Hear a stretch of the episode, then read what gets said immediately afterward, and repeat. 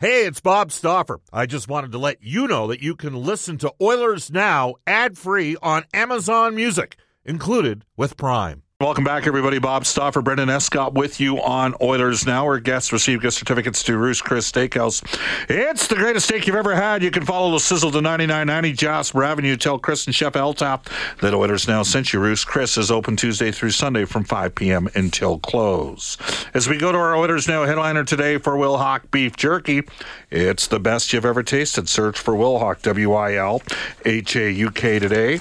And we welcome back to the show the general manager of the uh, Edmonton Oil Kings, Kirt Hill. Hello, Kirt. How you doing? Doing good, Bob. How are you? Good.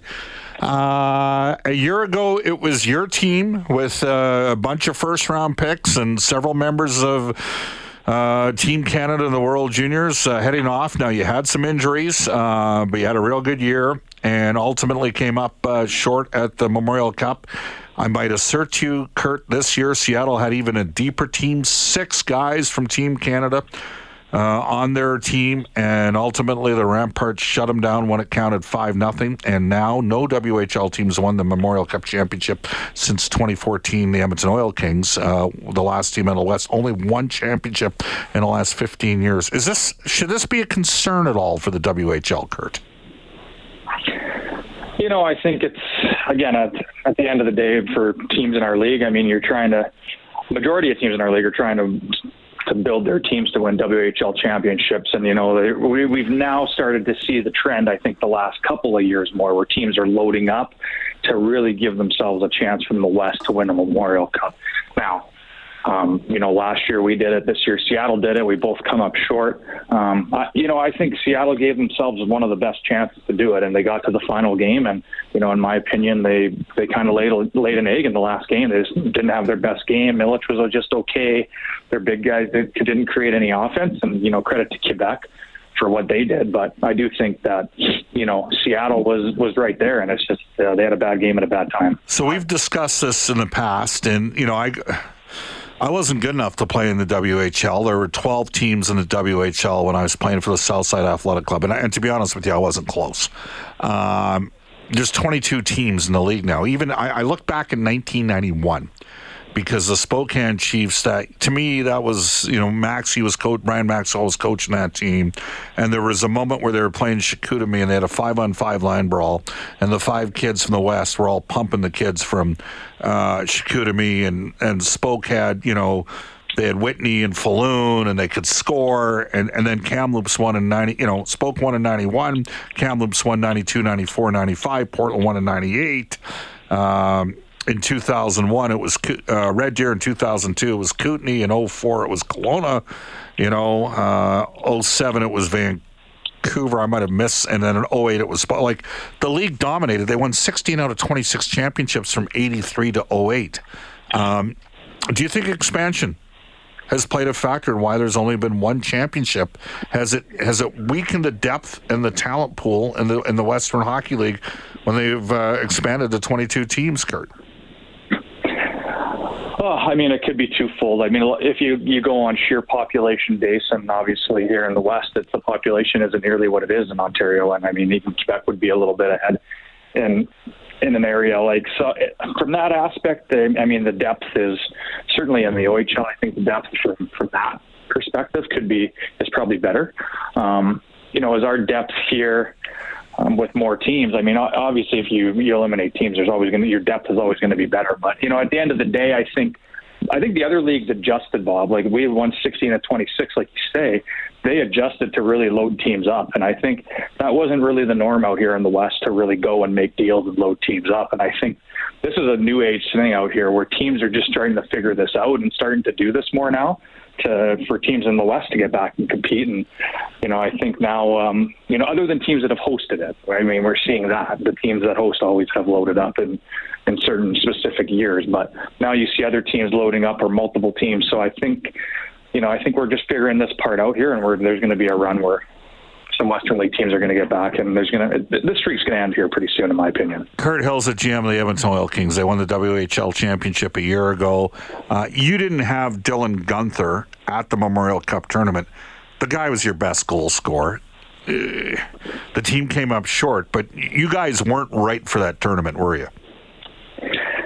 You know, the surprising thing, and since I've been the GM here, you know, you I've worried a lot more about the your defense core and the stress on those guys to get through seasons and to get through a playoff run with and staying healthy. Like that's where it seems like that's the most of the stress and the injury concern comes from.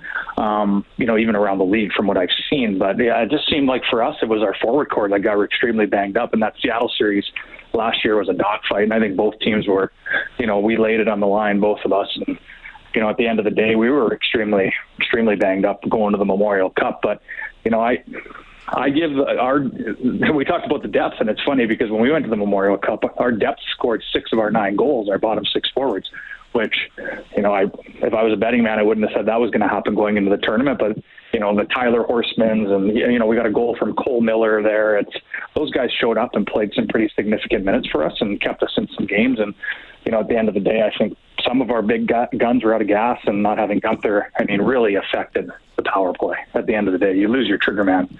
Um, it just never seemed like we got that fluidity going again on the power play. Well, you know it's crazy, Kirt. I mean, you look at Seattle, and they had two games where they scored six goals, right? Like they beat.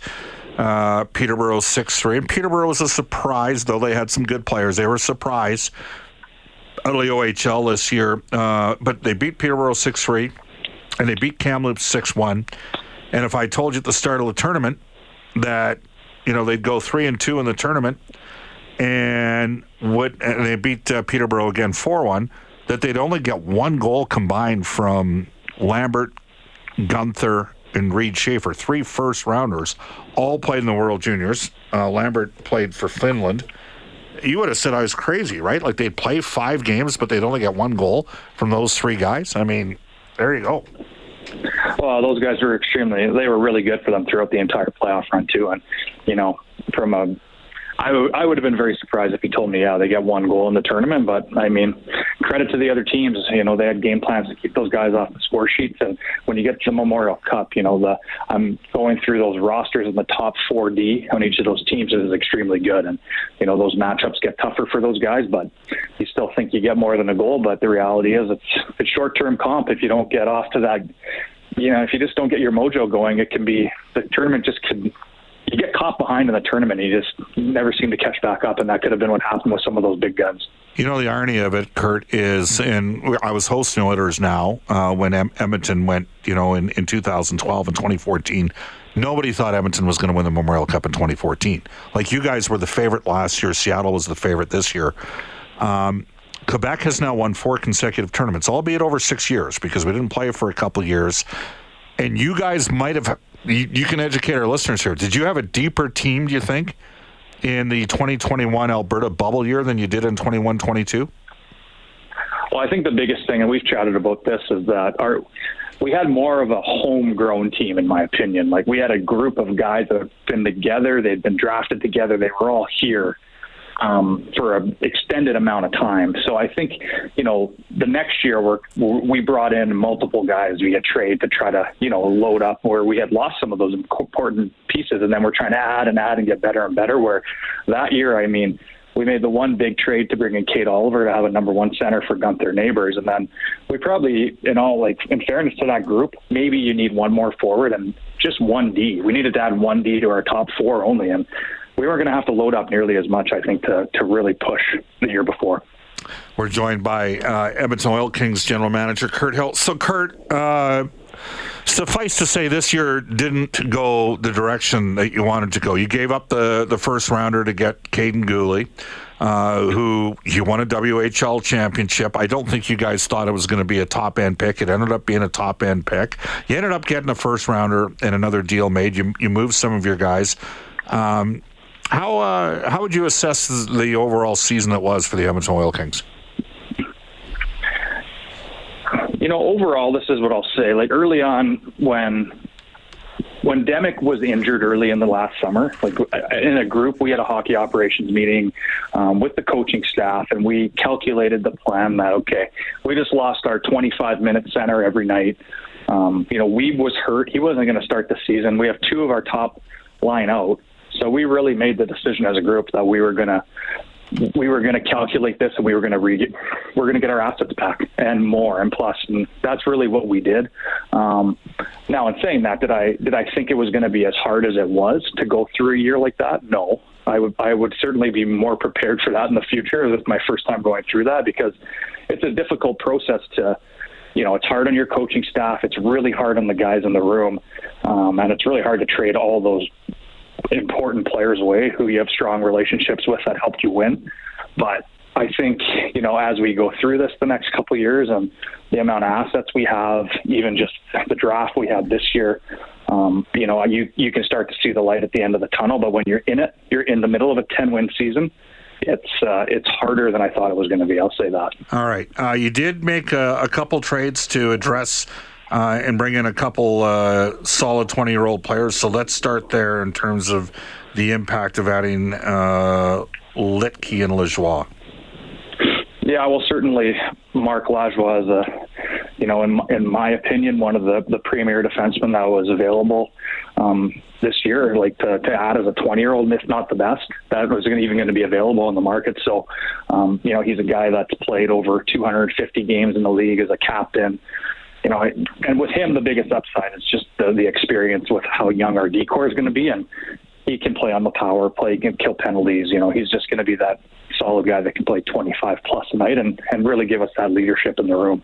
Um, and then on the Litke front, you know, he's kind of one of those forwards that we've we've tried to target in the past when when it was Sawchyn or Kaid Oliver, and you know maybe somebody who's been caught behind the forward group on some teams that are quite deep. And, you know, Portland's done a great job with recruiting American players and, and having a pretty deep forward group. And, you know, Litke is, um, he's got a great shot. He's got great offensive instincts. And I, we just felt, we just feel there's a lot more there with this player offensively. And, uh, we certainly need to address scoring goals next season. We thought he'd be a great player to complement a guy like Hodnett, who's a pure passer and has some finish as well.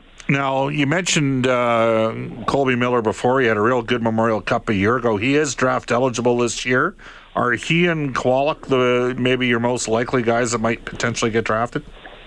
Yeah, well, certainly Miller's got, uh, you know, there's lots of teams asking questions on him and Kowalik, like you said. I think, you know, if I'm the guy that I would say most NHL teams ask questions about is Port. Okay. Uh, Wojtek. I would say he would be the guy that, you know, from from the masses of NHL teams. You know, if you're asking about all of them, the majority of teams are asking questions on him. So, um, and he had a terrific campaign once we got him from Red Deer. Unfortunately, had the uh, injury to end the season in February, but he was. I mean, that really hurt us once he went down. Um, but yeah, he's a he's a player with a ton of upside, and I think a lot of NHL teams see that. All right, uh, Vern Fiddler is uh, well known here in the marketplace. Um, his son was drafted. Where'd you guys end up taking him in the U.S. draft? He was first overall. Okay, and he is committed to you. Is that right? That's correct. Yeah. Okay. Uh, so, will, uh, is he expected to be on the team this season? He will be on the team this season. Yeah, he was uh, just because he's a U.S. player. Like he was, he, we had signed him previous to last season, but they're not allowed to play at 15 if they're from the U.S. So he would have played games for us last season, but he's this with the, how the rules work, he's not eligible to. But he'll be 16 on our team this year. Yes. Okay. Well, uh, so what transpired? What's up next for the Edmonton Oil Kings, Kirt? You know, I think a lot of attention right now is probably gearing towards uh, the CHL import draft. You know, we're and even just accumulating our, our list for training camp. I think there's an opportunity to create a lot of really good competition here um, with our group and bring some free agents to training camp. And where do you, know, sorry, year, where do you draft in the import draft? The import draft we picked third overall, so very okay. important pick for us. Okay, and how much consultation takes place potentially with agents, uh, and also guys that maybe have been drafted? Uh, are we talking guys that could theoretically be drafted in the NHL? Yeah, depending what age you want to go with, but yeah, our, our import draft's not till after the NHL draft, so there'll there'll be some guys that are picked probably you know in that NHL draft and selected in our draft a few days later. So obviously you got Port as one of your guys, and then you've got a spot for another. Yeah, we talked to Luke Hoff at the end of the season and told him we would be trying to find him a new home. And just, you know, nothing against Luca, we would have brought him back. But when you're picking third overall, it's an opportunity to really try to knock one out of the park, which we're going to try to do here. Great stuff, Kirt. Thanks for the update. Thanks a lot, Bob. Thanks for having me. You bet. That's Kirt Hill. He's the general manager of the Edmonton Oil Kings. He joined us on the River Cree Resort and Casino hotline. You can donate your way in for as little as $10 to the Wildfire Benefit Concert with Honeymoon Suite. It takes place Friday, July 14th. 100% of the funds benefit the Red Cross Alberta Wildlife Relief. Uh, visit rivercreeresort.com for more information. Again, you can donate your way in for as little as 10 bucks to the Wildfire Benefit Concert with Honeymoon, Honeymoon Suite. Visit rivercreeresort.com for more information. 150 in Edmonton. This is Oilers Now. Had the uh, Texan last night in the humble Stauffer abode in the city south side from Royal Pizza, Pizza Pass, and so much more. Get their new boneless wings for $13.95 or 16 for $25.95. You can visit royalpizza.ca. I'm also a big fan of the Mediterranean chicken. Royal Pizza Edmonton owned and operated for 50 plus years, 14 locations in the Edmonton region. Let's go to Listy Oilers history uh, for New West Travel, serving travelers since 1979. Book your vacation today at newwesttravel.com. Here's Brendan. 2008, the Oilers trade their third rounder from 2005, Danny Syvret, to the Flyers for Ryan Potulny. Potulny played 72 games for the Oilers over two seasons, scored 15 goals, 20 assists, left for Chicago as a free agent before the 2010-2011 season. And you almost heard me drop uh, uh, something bomb on the air during the break because there was a player that. Uh, a smaller bit piece that I was hoping Edmonton might be able to gather uh, from Philadelphia. It ain't going to come to fruition. The Kings got him. Here is the trade in its entirety. Philadelphia trades Ivan Provorov and Hayden Hodgson. We talked about Hayden Hodgson in the past. He was on an AHL deal. He was getting some interest around the league. He played with Connor McDavid in Erie. Philadelphia trades Ivan Provorov and Hayden Hodgson to LA in exchange for Cal Petersen, Sean Walker, Helge Grans, and a second round pick from the Kings. Columbus acquires Kevin Connauton from Philadelphia in exchange for a 2023 first round pick, 22nd overall, and a conditional second round pick in either 04 or 5.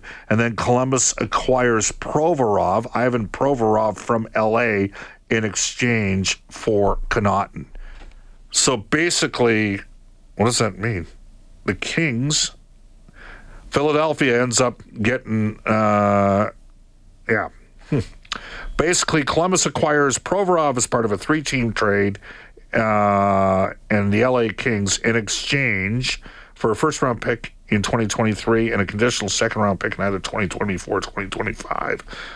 Philadelphia, hmm, interesting trade when it's all. Said, anyways, Hayden Hodgson is a hard nose. He's a he's a fighter. He's a lefty, and he scored like 19 goals last year in the American League.